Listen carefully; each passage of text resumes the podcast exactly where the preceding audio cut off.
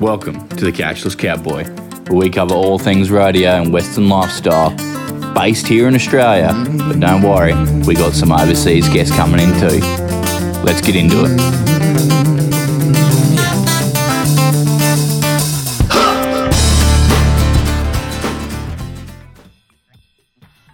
Has your old straw hat seen better days? Has that felt that you're wearing lost its shape? Don't stress. The Cashless Cowboy and Make'N'Eight Rodeo Company have teamed up to offer you a hot cowboy deal. Make'N'Eight Rodeo Company is an Australian retailer for the renowned American Hat Company. Owner Jack Miller is a fully certified American hat shaper, recognised by the American Hat Company based in Bowie, Texas. He can reshape, clean, or fully customise your American hat. Do you want a custom hat band? Or maybe a unique brim trim? No matter what end of the arena that you hustle from, Make'N'Eight has you covered. Buy a cowboy. All cowboys. Jack has teamed up with the Cashless Cowboy to offer listeners a cracking deal to keep you looking fresh this rodeo season. After all, winter is coming, and winter is felt hat season. Don't be caught out wearing that worn out straw when you can get a brand new American Hat Company felt for 15% off. Not a felt fan? That's cool. They have straws too. That's right, 15% off just for you Cashless Cowboy listeners. Swing Make'N'Eight Rodeo Company a message on Facebook or Instagram and mention the code TheCashlessCowboy for your 15% discount when you purchase your brand new American Hat Company hat. And don't forget to tell them the Couches Cowboy sent you.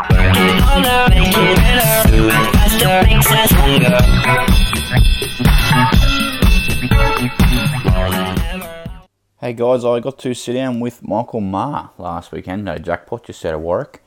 And I actually asked Bubba a couple of weeks ago at a jackpot roping we had at Miles in Queensland that if he'd like to come on the show, and he was more than happy. So we finally got to sit down on Sunday after the jackpot and crack into a great episode. There's a few people there that actually met Bubba that day and did not know that he is one of Australia's best bronc riders. And I guess you'd say maybe some people on the bronc riding scene don't know that Bubba's quite a handy healer.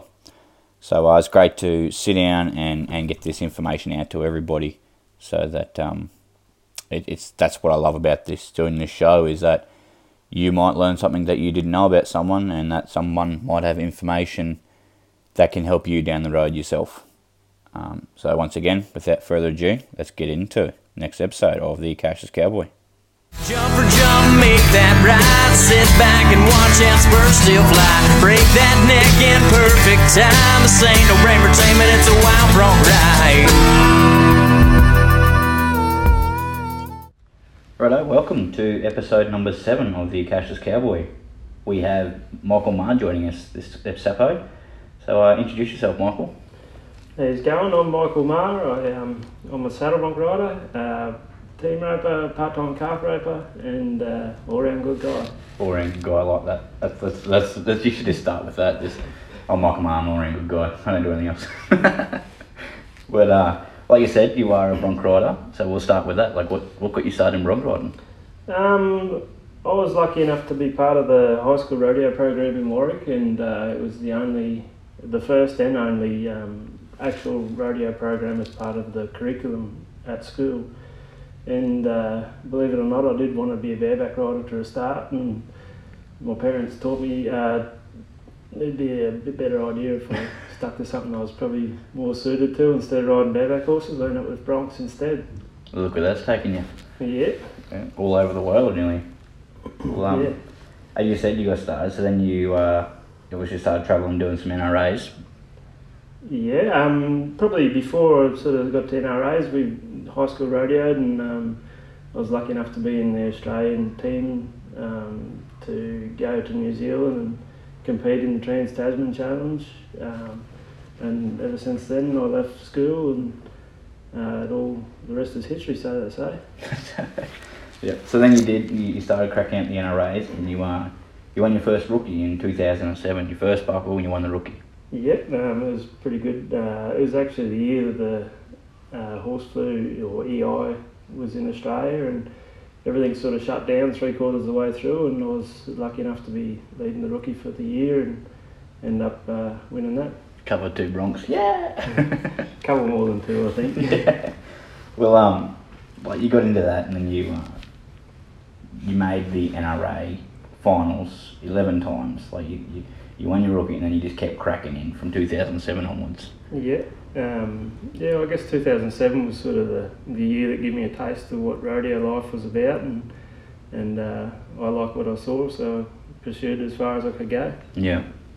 Like we were just sitting there before, so 11 times, so once since 2007 you didn't make the finals, you know, and then in 2010 you won the NRA average. Yep. So that's cracking at it.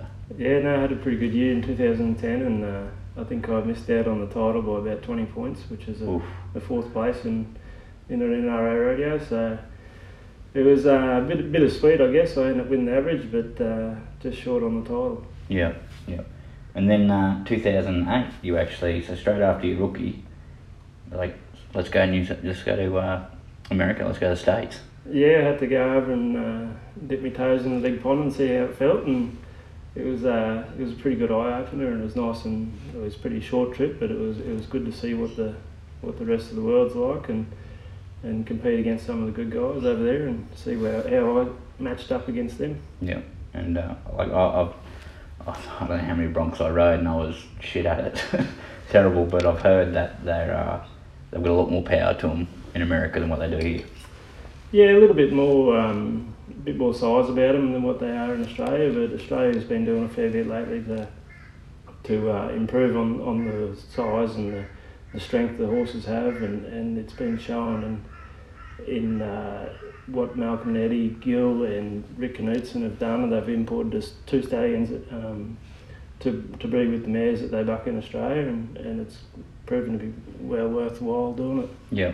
It's actually good that you just mentioned Rick, because I dare say Rick will have Chinchilla Radio and Chinchillas next weekend coming. Yeah. So this episode should air sometime this week before Chinchilla, and then the broncs that you're just talking about that have got bred that bit more size into them will be the broncs that they're covering this weekend. Yep. Yeah. 2007, you made your first pro finals, and you split the average with Glen Kent. So that's pretty good for your first pro finals. Yeah, no, I was pretty lucky. I drew some good horses down the Gold Coast, and if I had a place in the place slightly higher in any round there, I might have walked away with the title. And I guess it was good for us to match ourselves against the best in Australia and see how we fared. Yeah. Well, you were probably at that point. Were you working for Chop? Were you working for Mark Collins? I think the first year we made the finals, we were working together.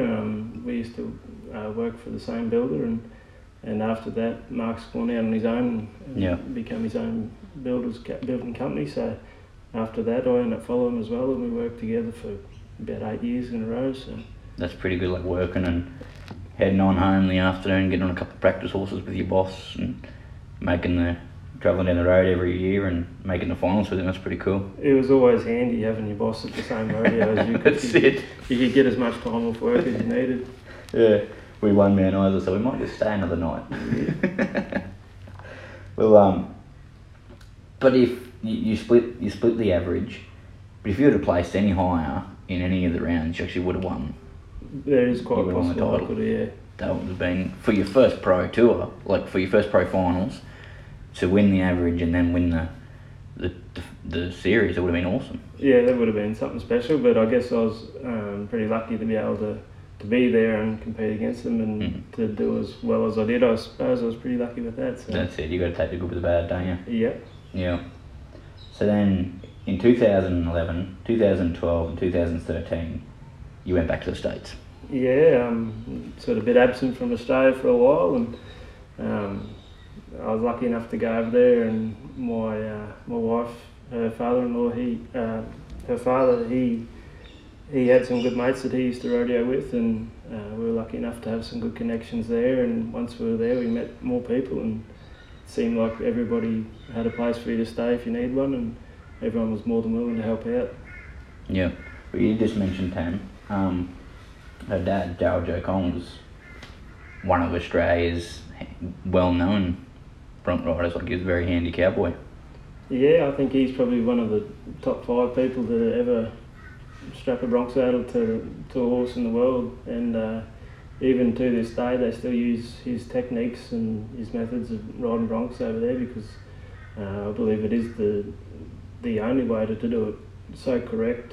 And he's so well renowned for being as good as what he was. Yeah, I think I seen it. Was it Cheyenne? They have who won. Like on the big signs, they've got who won what year, and I think he took a photo one year of the year. Yeah, that was Calgary. We were up in Calgary 2 years ago, and yeah, Daryl Lee had his name still on there from I believe it was 1973 or 74, I think. Yeah, that's massive to have that man in your corner too. Yeah.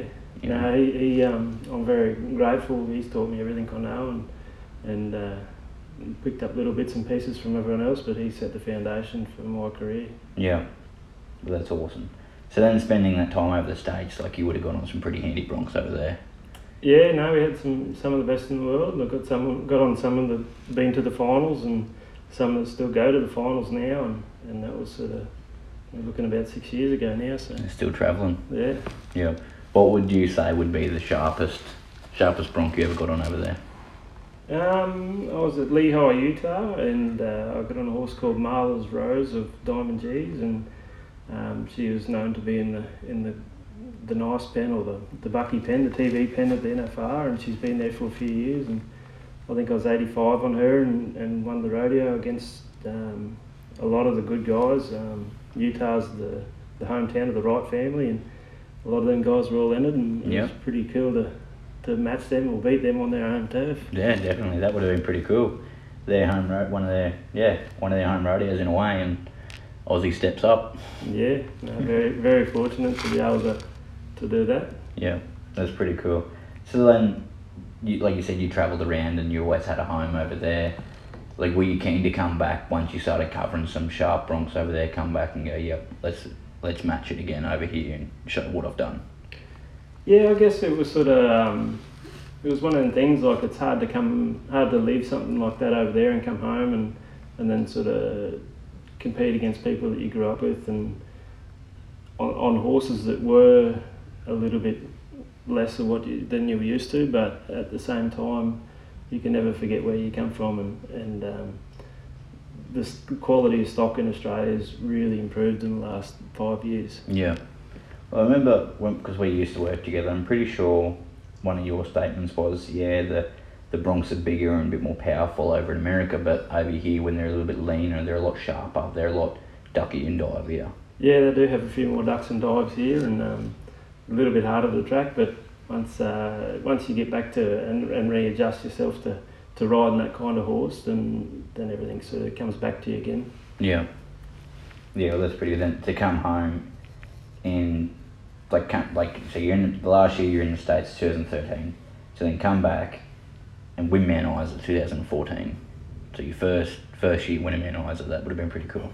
Yeah, well, that's a rodeo that you're happy to turn up to, let alone win it. Yeah. It's one of them ones that I never thought I would win.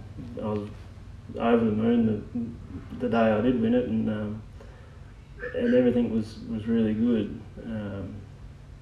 It's a long way from Mt Isa back to Warwick, but it's even further if you did no good. But when you win something like that, there the whole trip home seems like a blur. And yeah, you sort of it's good to sit down for 17 hours in the car and just think about things and let it sort of sink in before you do get home. Yeah. Well, had like, what was it, three? You had to cover three broncs?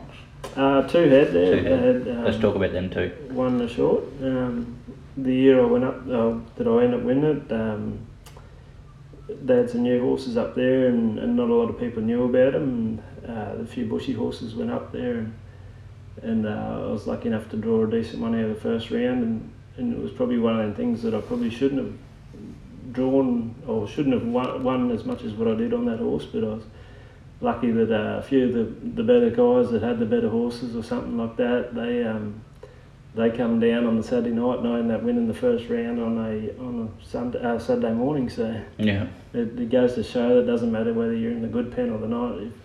If you can do the best on the stock you got, then let the rest happen. That's it. Yeah. So then let's talk about the short go, stepping over the chute, climbing down on that bronc, first ever manhole as well?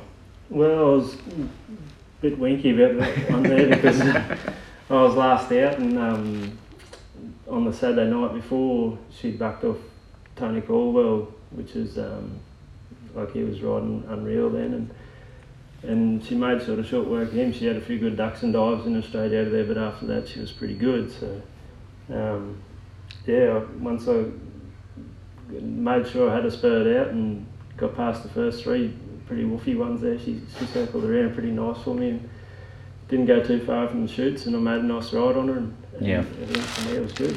Yeah, nice. So you just said like to go and do Mount Isa and win is something you never thought you'd do, but how about backing that up for the next 2 years and winning Mount Isa 3 years in a row? That's massive. There's no other man in Australia that can say they've done that in the bronc riding side.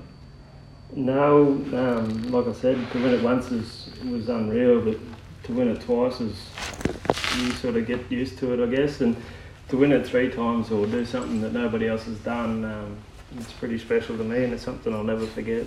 Yeah, well that is, you know, like to be the only man in Australia to ever do that, that's something that you'll, you know, even if somebody goes ahead and does it, you're the first man to ever do it. Yeah, well the good thing is it's going to be 3 years before someone else does it again. Well, so that's true. I'll hang on to your little record for a little bit anyway.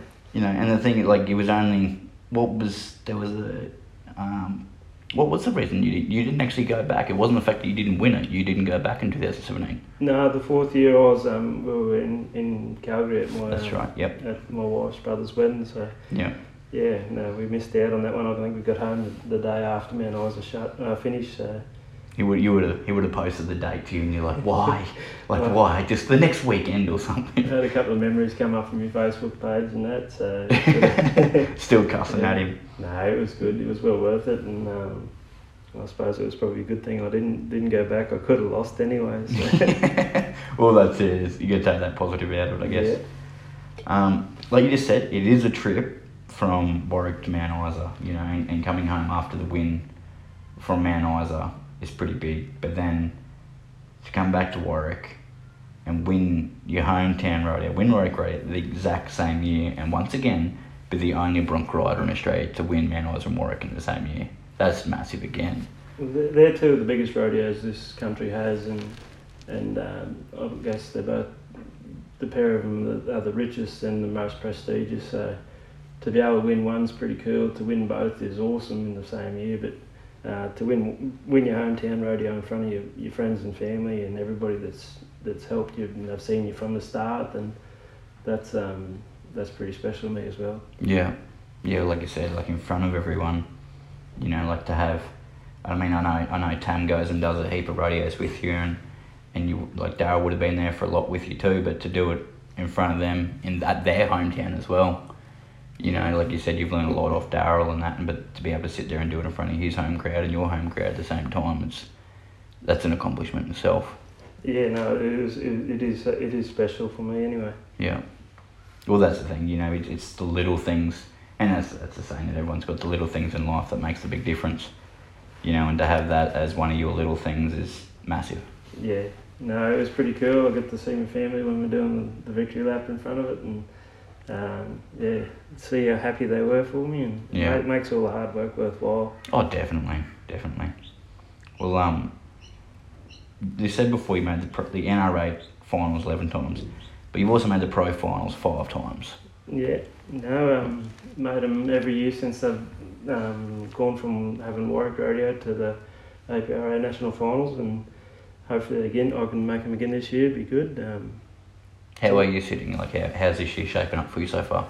I haven't seen the latest standings, but I'd be around in the top 15 there somewhere. Yeah. I've got a couple more good rodeos ahead of me, and if I can get a couple good checks out of them, then it should look pretty good. Yeah. What have you got coming up? I'll be Nebo next weekend. Yep. What are you hoping to draw there? What would be your ideal draw pick? Well, I had moves like Jagger there last year, and he's this year the current buck and horse of the year, and. He made pretty short work of me up there and knocked a bit of daylights out of me, but I wouldn't mind another crack at him. You want him back? Rerun? I don't want to jinx myself, but I think I might have him figured out. I've rode him twice since then and been pretty good scores on him both times, and But him or any of the stock that go up there, yeah, like he's got a whole lot of good mates with him, and they're all just as good. So yeah, that's Nebo's a fantastic rodeo itself, and then to get on a good bronc and walk away with the win would be another massive accomplishment. Yeah, it's an excellent venue with really good prize money this year. It's probably the highest paying single head rodeo in Australia at the moment. So, and it's something they're pretty proud of, and they do get the best stock in the country to go there. So yeah, well, every year Woggie's trying to put more and more into it. Yeah, exactly. You know, and I mean, look what he's created. Well, it doesn't go unnoticed. You see the doors come out on Monday or Tuesday, and you'll see the amount of competitors that are actually entered just for the single fact of the hard work that he's done. Yeah. What's your guesstimate of how many is going to be in it, the Bronx? Oh, I wouldn't be surprised if there was 20 to 25 bronc riders there easily. Yeah. Usually they have a pretty good roll up there and have a couple of good sections and bring it into the night time with the big final section as well. And it's something to be part of. Yeah. Well, like I was lucky enough to clown there 3 years ago, I think it may have been, and like I said to Lockie, because he said that Nebo is one of his favourites rodeos. They pack them in, absolutely pack the crowd in, and that they turned them away that year, and I do say they've had to turn them away every year since, and probably this year again, because they come from everywhere. No, it is one thing there that they did spend the time and the money to make everything happen right, and it's definitely proven a good thing for them. Yeah, definitely. Well, like you said, you made the pro finals 5 times so far, and then in 2014 when they did the 2-in-1 sort of year, you won the pro tour championship. That's pretty cool. Yeah, no, it was pretty cool going into the finals at your hometown in number 1. Had a bit of a bad year that year and drew a couple of wolfy horses that sort of made a bit short work of me, but I got a couple rode, and yeah, to be even in there and going number 1 is pretty cool. I'd like to do it again. I think I've still got a few more broncs left in me to be able to give it a whirl. Yeah. You what year was it? I think it may have been 2 years ago that you were leading into it again.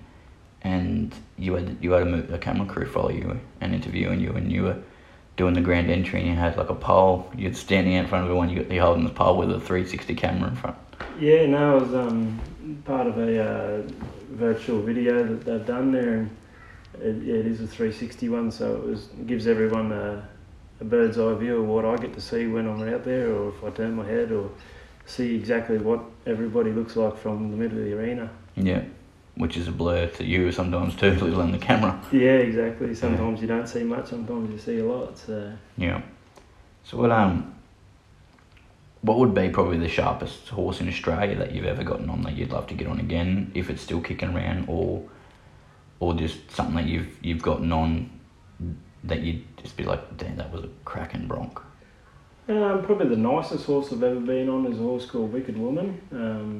I got on her at the pro finals. I think I was second round on her at the Gold Coast, and I only ever got to get on her once before she passed away, and she was probably the nicest bronc I've ever been on. She had lots of style and lots of class, and she put a big heart into everything that she did, and made a really nice ride on her, and everything felt so technically correct, I guess.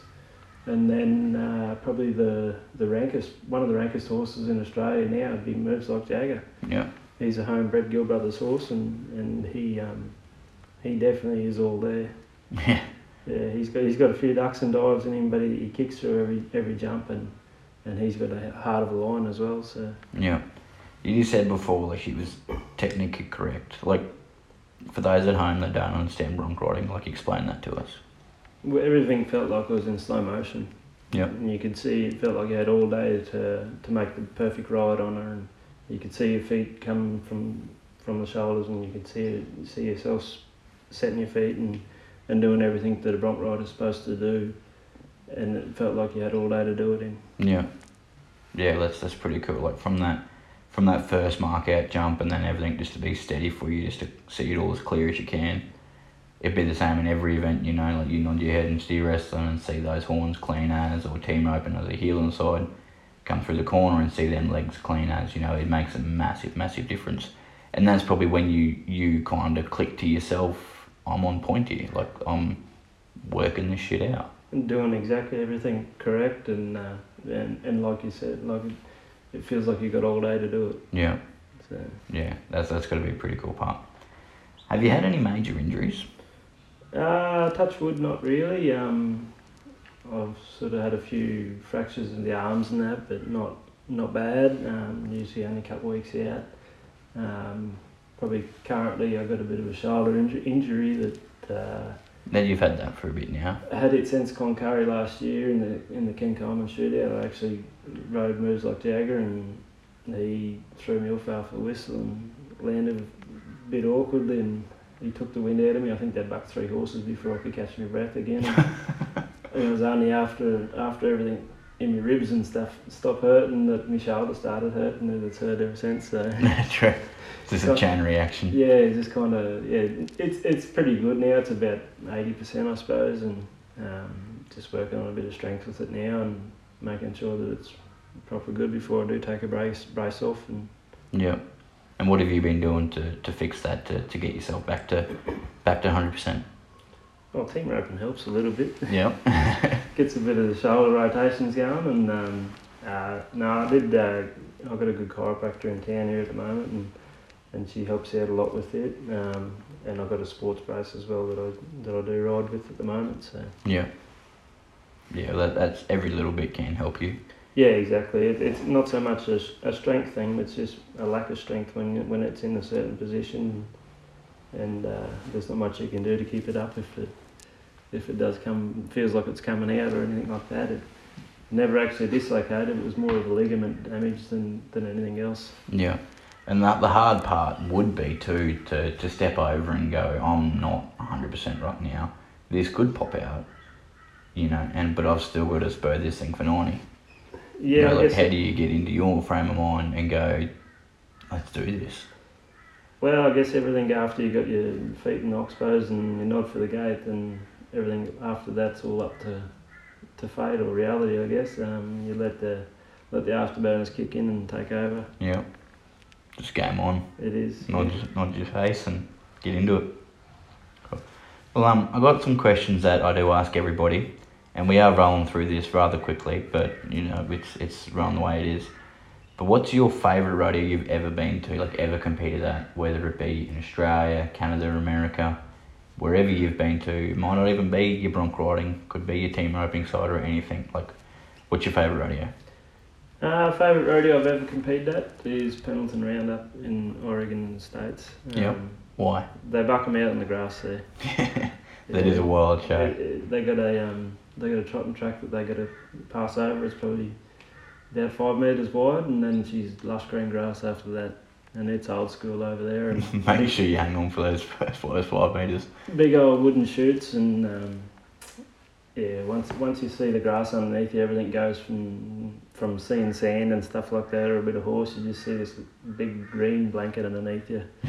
There's something pretty cool, and it's one of the oldest rodeos over there, and it's probably the funnest one that I've ever been to. Yeah. In Australia, I'd have to say Warwick and Mt Isa are my two favourites here. Yeah, go figure. Had good success in them, but they are prestigious, and something that not everyone gets a chance to win. Yeah. So why would you say Pendleton? Like, what made it so good? How'd you go though? Didn't do too bad there. I ended up probably just a couple of holes out from making the short round, but just the atmosphere that you have, and then after you finish riding, you can go down and sit on the grass in the middle of the arena with the rest of the competitors and watch the rest of the rodeo. Take it all in from a VIP. Exactly right. It's the best seat in the house. You bet. Yeah.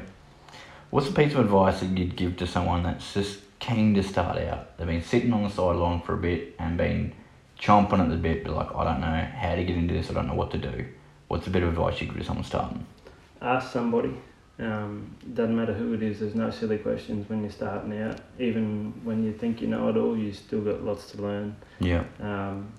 Always have good gear, and then once you've figured out what you want to do and where you want to be, find somebody that's going to help you get there. Yeah. So who was that person for you? Like I said, I was lucky enough to be in the high school rodeo program, and Daryl Kong was the instructor when I was there, so I was lucky from the start that that I had the best in the world actually teaching me from the bare beginnings. Yeah. So he set the ground and got the foundation right for a start, and then from there I've gone and there's been other people that helped me out along the way, and just little pieces of everybody that have built me to who I am now, I guess. Yeah, which is one heck of a bronc rider, one heck of a gentleman, as you said in the start. What about someone stuck in a rut? You know, been cracking at it for a bit and just can't shake their nerves or can't shake the bad luck that they've been coming through. Like, what bit of advice you got for that? Well, I guess 2013 was the last year that I was in the States and competing, and like I got into a bit of a rut where it felt like nothing I did was right, and the best advice that I got then was you rode yourself into it, you can ride yourself out of it. So the best thing is to do, figure out what's going on, fix it, forget it, and move on. Get on with the next one. Well, that's in more than just bronc riding or bull riding. Like it's everything. It's life in general, really. That's exactly right. You know, you got yourself into this situation, you can get yourself out, you got to ride through it. Well, they reckon if you're digging yourself a hole, the quickest way to get out of it, stop digging. Isn't that the truth? You said before you got a few of them, but who is your hero? Probably as a competitor, Daryl Kong. He's probably my competing hero. Yeah. In life in general, my parents are my heroes. Yeah. They've done the best. They've brought me up the best way they possibly could, and at times it felt like we never got everything we wanted, but we had everything we needed. So. And that's the truth. That's a lot of people need to look at that. If I could be half the parent that they were to me, I'd be pretty happy. Yeah. There's a lot of people in life that need to look at that right there. Is we didn't have everything that we wanted, but we had everything we needed. Yeah, exactly right. Yeah. And some people have got everything that they want, and they still don't see it. Yeah. You know, but for you to see that as a younger person, that's a credit to your parents right there on itself. Yeah, exactly. They I believe they brought us up right. Yeah. Yeah. Because you've got two other brothers. Yeah, I've got two brothers and a sister. Two brothers and sister, and you're the only one that really rodeos? My older brother, he rodeoed. He did a fair bit of local stuff, and he got on some bulls and broncs, and he had a crack at it and that, but he sort of figured out it wasn't for him. And my sister, she rode horses and that, but never really competed. It was mainly sort of riding to help out at home and manage everything that we did on the farm when we were growing up. And then my younger brother, he had a lot of talent riding steers and stuff like that, but he might have just figured out it wasn't for him. Yeah. So. Yeah. Well, like you look at the way they've gone, and they're doing their thing. Look like you've gone and you're doing your thing. You know, like some people just switch on and go, "This isn't for me," and some go, "I want to keep going with this," and look where it's taken you. Yeah, exactly. Like I got to travel the world doing what I love, and meet lifelong friends now that I wouldn't have got if I stayed at home. Yeah. Yeah, that's it. Ain't that the truth? Yeah. Yeah. Let's crack into some rapid fire questions. One I haven't written down here, but Warwick or Mt Isa? That's a tough one. I'd have to say Warwick, I think. If I got a chance to take a victory lap in either of them again, I'd have to say Warwick. Now that it's the finals and you do it on a horse, or before when it was on the Toyota?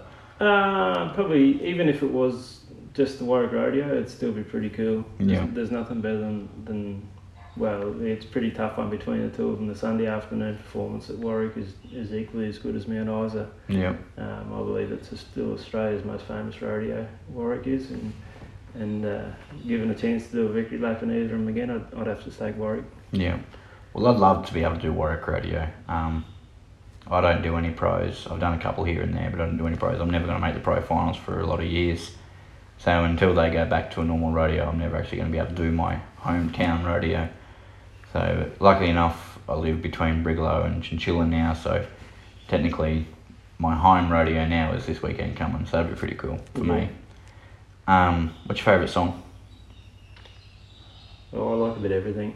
If you went through my playlist, you'd have everything from rap to rock and roll to slow country, old country, everything. So. Can't pinpoint it. Got to give us one. pretty much anything of Waylon Jennings. True, proper slow steady. Gene Pitney. Yeah. Any of them fellas. Yeah. Okay. The old cowboy music is probably the go for me. Yeah. Cool. What's your favourite movie? Lonesome Dove. Lonesome Dove. That was Ty Granger's favourite movie too, last episode. It should be anyone's favourite movie. Any cowboy's favourite movie. Yeah, it is pretty cool. What's your favourite horse? Okay, we'll do two here. What's your favourite horse you've ever got on bronc riding wise? Ever? Probably Marla's Rose. Marla's Rose, okay. What's your favourite horse you've ever team roped and calf roped on? Booker Jism. Booker. It was Benny, Bubba and Booker today, This weekend. We roped together this weekend and it was pretty cool. I'll let you down. You let me down yesterday and I'll let you down today. And that's the good thing about team roping. That's right. Getting everyone back eventually. That's it. What goes around comes around. When a header misses for me, it takes all the pressure off. Yeah. Well, it's we had some big numbers this weekend. Right now we're at the Evandale jackpot for the ATRA, and Sunday afternoon everything's over. We're smashing this episode out before I jump in the truck and head home. But we had the biggest numbers we've ever had for the 8s team roping here. It was 50 something or 60 something team roping runs. Yeah, I think they had 53 yesterday and 55 or 56 today. I think. So, yeah. Which put it into progressive on 2. So if you don't rope your first steer, you're out. You know, you don't get your second shot to go at a quick time and maybe sneak into a fourth or something. And then yesterday I turned my first for you and you missed, so that left us out. And then today I turned my first and you just come in on Booker and just napped this thing up. Thought you had two. I thought it was a pretty loop and then just jagged a leg. But that took us into the second round and then come out and I missed. No, it happens and everything. Just simply missed as a slow, steady steer and I just went whoop. No, you can't blame your partner in team roping when you're in there, and you obviously believe that they're good enough to compete with you. So that's right. Every day, everybody has a day where they miss one easy, and eventually one day, if your law of averages, you're going to be able to win more than what you lose. Yeah. What rodeo or jackpot? I've got a bit of competitive in me. I like rodeo and as far as rough stock stuff, but jackpot and I love working on young horses and jackpots sort of give you a chance to work on yourself and your horse as well. Yeah. Well, I did skip this because I missed it in the page. We're going to get back here. Like you said in your intro, part-time calf roper. So you've turned your hand into a bit of calf roping. Yeah, I'm probably, I don't know, a little bit old school. I think an all-round cowboy should be able to compete at both ends. Yep. And calf roping and team roping are the two events that I kind of fancy down that end of the arena. Yep. There's so many variables that can go on and until you actually compete in a different event, and especially in a time event, you don't have an appreciation of how much goes into horse preparation, practicing properly and making sure that everything's going to work out right. There's a lot of trust between competitor and horse in team roping, but it's even more in calf roping because you're leaving that horse there standing. That's right. To do a job while you're down the other end doing your job. Yeah, you've got to have full trust in them to get for them to do their job to help you do your job. Yeah, exactly right. You know? And if it's one of them things that if either you or the horse is letting either one down, then you can go from being 8 to 18 pretty quick. That's it, or even longer run at a time. Yeah. See, what really got you cracking into the calf roping side? Who started you on that? Trevor Ross and Alan Flood, a couple of pretty handy calf ropers that are around the Warwick area, and Bevan Eastwell. His boys rope as good as anyone in the country now. And definitely. I grew up with them, and between the knowledge that I picked up from them and having decent horses underneath me when I do end up, that's kind of helped me. Yeah, makes a big difference. Yeah. Yeah.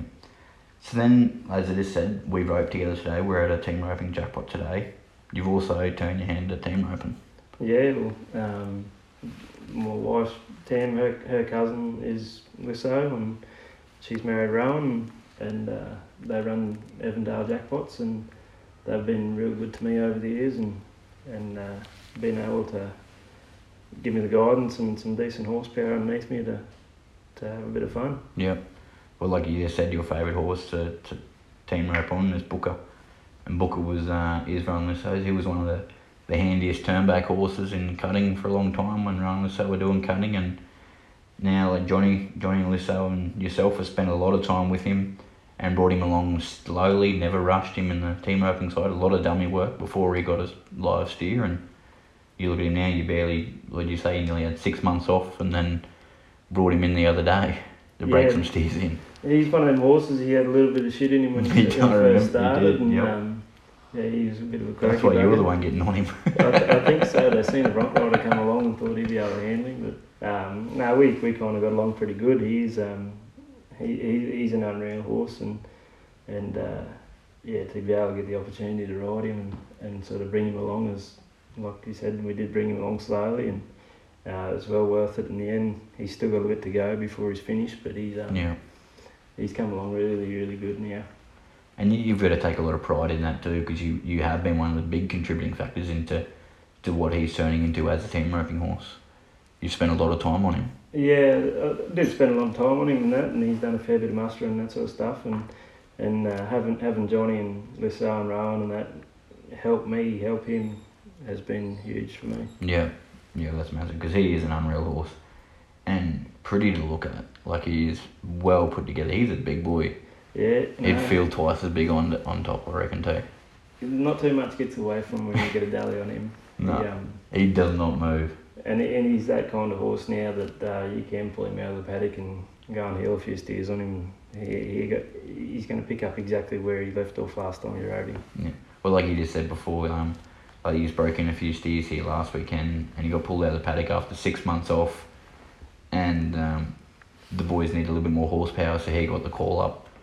And no worries at all, and then hasn't been ridden all week, and then you pulled him out the paddock the other day and got on him and roped on him all weekend. Yeah, no, that's the kind of horse he's turned into now, that you can trust him to do that, and he's going to be there for you when you need him. Yeah, no, that's pretty cool. That's what you sort of want to chase. It's someone yourself that what is still starting, I guess you'd say, with your healing, is to have that handy horse under you.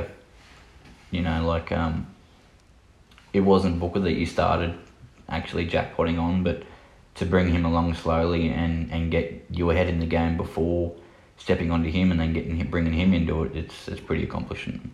Yeah, no, he's a cool horse. Yeah, no, definitely. Well, like I said to you before, like have a thought about this, but the reason why I've called it the Cashless Cowboy is because at one point or another, as I've said in every episode, everyone gets down the road with no money in their pocket, whether it be a jackpot, a pro, an NRA, any sort of rodeo. You get down the road with no money in your pocket, you've got your entries, you've got your diesel, and you're like, shit, if I don't win, things can get very, very tight. You know, you've got to hump up, you got to do whatever you can to do to walk or ride out of that arena with more money in your pocket than what you came into it with. So what would you say your definition of the Cashless Cowboy is? What's your definition of hustle? I guess I've been in positions where you have sort of got nothing left, back down to being on the other side of the world and having $40 to your name, with being entered for another 3 weeks in a row pre-ahead and not having anything to go on and knowing that you need to ride. Sometimes it takes one horse just to turn everything around. Yeah. Like I said before, you ride yourself into a rut, you can ride yourself out of it. Whatever you do, just keep focused, and positive attitude is the biggest key. Yeah, pull yourself out, keep hustling forward. Mm-hmm. Yeah. No, awesome. Well, we were supposed to do this last night, but once we sort of finished and the wind picked up and you're like, yeah, we're loading and we're going home. Yeah. So I'd like to thank you very much for coming and sitting down. We did have to relocate a couple of times for audio, and I'm not 100% sure this audio is going to be as crisp and clear as what it possibly could be, but I just want to thank you for sitting down with me and cracking into it. It's been a pleasure. Not a problem. Anytime. Awesome. Well, thank you very much, guys. Well, episode number 8 should have Tui Gordon on. I'll interview her this weekend at Chinchilla Rodeo. Take it easy.